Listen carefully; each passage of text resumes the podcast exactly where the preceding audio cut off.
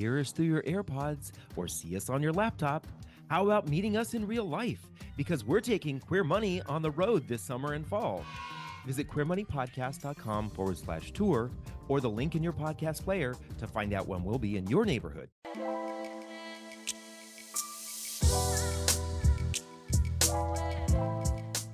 John, Yeah. what are you doing?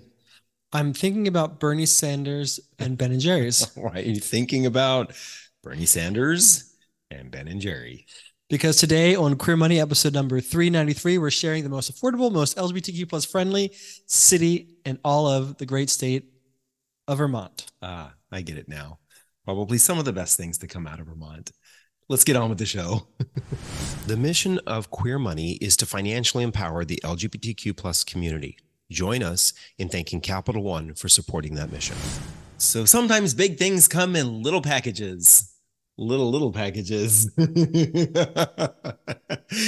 that's the case with the state of Vermont.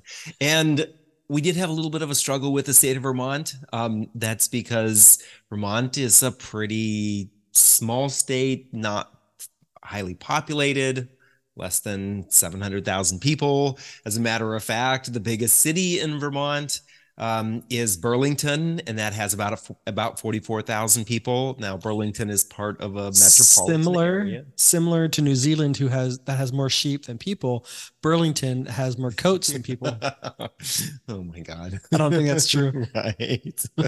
yeah, Burlington is actually part of a metropolitan area. There's Burlington, Essex, South Burlington, but the whole eh, whole metro area there is roughly i think 200 215,000 people so um again we we had to kind of scrape and crawl uh, This is actually- to try to find the data on this one Vermont was the first state where we had to mine the data from different sources than what we've been using so far. right um, because there was lack of information on Zillow as well as the U.S. Census. So uh, it was a little bit um, harder for David to do. So that was um, um, give me some quiet time. I will say one of the things that um, we use as the foundation for this list, um, compared to what we do with the others, usually the, the foundation of the other lists has been the information about affordability. We kind of flipped it, and this uh, li- this state we specifically went off of what state, uh, what cities were ranked by. Um, uh, the uh, HRC. HRC index. And unfortunately, and what I was quite surprised by this, not a single city in Vermont got a 100. I would have thought there were, you know, at least one or two, yeah. but The other thing, as John mentioned, the, the census data it was it was incomplete. So for these cities, it was hard for me to find both the median and the average income for these cities. So we just went with the median income because I was able to grab all of those all these cities from one source. I want to make sure that we're comparing uh, data from the same sources. so who is the runner up? Well, despite being the state capital of Vermont, Montpelier is the runner up on this particular list. yeah, Uh, well, for a couple of reasons, David. um, of note, though, it is uh, has a population of eight thousand people. yeah, tiny. That's the number of people that went to my school in 1997, my college. That's a small campus Yeah. People. Um, uh, rent is uh, $1,114, considerably below the national average, which is nice. Median home values are about $304,000, also below the national average. Uh, the cost of living there is at the national average, pretty much at the national average, 99.8%. Um, median incomes, uh, it's a number three for the state. Um, with just over $71,000 per year. And it's a lot higher than many other cities with similar rent costs. So that of around the country, which is something of note to, to consider. And then it gets, um, concerningly though, it gets a 62 on HRC's MEI, which is number two on the whole list. So Yeah. David, who is the winner in this great state of Vermont? Tired of all the credit card offers you get from your current credit scoring app? Download CreditWise by Capital One today to avoid them. The winner is a city that I had never heard of, and that's Rutland City. And why had we not heard of it? Well, that's because Rutland has a population of 16,000 people. It's twice as though as Montpelier. though. Yeah, it is. Uh, it is twice as many people as the capital. Um, but the m- one of the main reasons why Rutland did so well is because of its cost of living. Um, it's lowest of all the cities that we looked at in uh, Vermont on the, the MEI list um, at nine hundred eighty-one dollars for the average two-bedroom place. So you're your rent there is less than half what the national average is. Home values are slightly higher than Montpelier, and they're close to the national average at three hundred and twenty thousand dollars.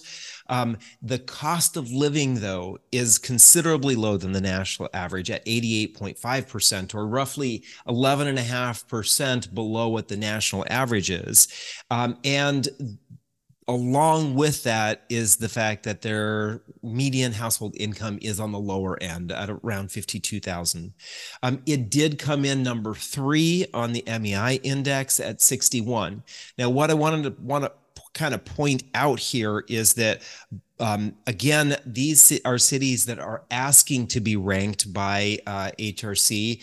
And so there is at least some effort in these cities to try to find out how they're doing. So you may ask yourself, why not Burlington? Why not the metropolis of Burlington? right. With a population of 215,000 people. Right. Again, remember, Burlington is kind of a like I want to say like most metropolitan areas, it's kind of a bunch of towns that have grown together, and that's kind of similar here. Um, it did, it was number one when it came to the uh, Yay, Burlington. index. Uh, again, just expensive relative to the rest of your state. yeah, but right, and they they did not get a 100, and that's kind of what kind of pitched them out, as John mentioned, is that when it came to almost all of the other rankings, um, Burlington is expensive compared to these other cities. And so things like home values are higher, especially in areas like South, uh, South Burlington. Um, it is the highest cost of living in Vermont. Um, and the median income wasn't that much higher. So it, it, it when you think about affordability, living in a place where your rent may be three, four, five hundred dollars more, and your average income is about the same, maybe a a, hun- a, thousand or two thousand dollars a year more. It doesn't make a whole lot of sense unless you can find something that allows you to earn quite a bit more. Yeah, you're if you're just looking at the state of Vermont, your dollar goes a lot further in Montpelier than it does in um, Burlington. So, a couple of great things. Uh, was it Burlington? Not no, that was uh, Rutland. Rutland, yeah. Yeah. A couple great things about Rutland is they f- celebrated their first Pride uh, in June of 2021. That was pretty awesome. Um, and in 2021, Rutland passed a Declaration of Inclusion, which condemns racism and discrimination of any type and welcomes all persons, regardless of race, color, religion, national origin, sex, gender, gender identity, sexual orientation, age, or disability. So that's pretty awesome. And Rutland's logo uh, was recently updated to say "I Heart Rutland" with a progressive flag in the heart and in quote "All are welcome here below the heart." Nice. That is our winner winner chicken dinner for the great state of Vermont. Start your journey to financial independence with a checking and savings account that doesn't nickel and dime you with fees. Get a Capital One 360 checking or 360 performance savings account at Capital One today.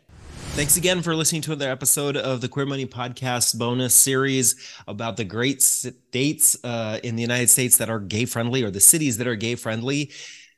Next week, we're going to be covering yet again another red state that has some small bastions of blue in it, and that is the state of Utah. If you'd like to see the results of all the cities in each state we're analyzing, please go to queermoneypodcast.com forward slash cities or click on the link in your podcast player for our growing analysis. Thank you and have a great week.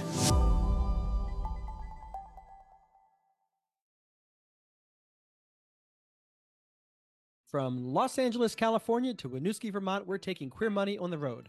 Join us as we gamify personal finance with Queer Money Bingo or catch our signature Live Fabulously, Not Fabulously Broke Talk, and so much more in between. Check out queermoneypodcast.com forward slash tour or the link in your podcast player regularly for date and location updates.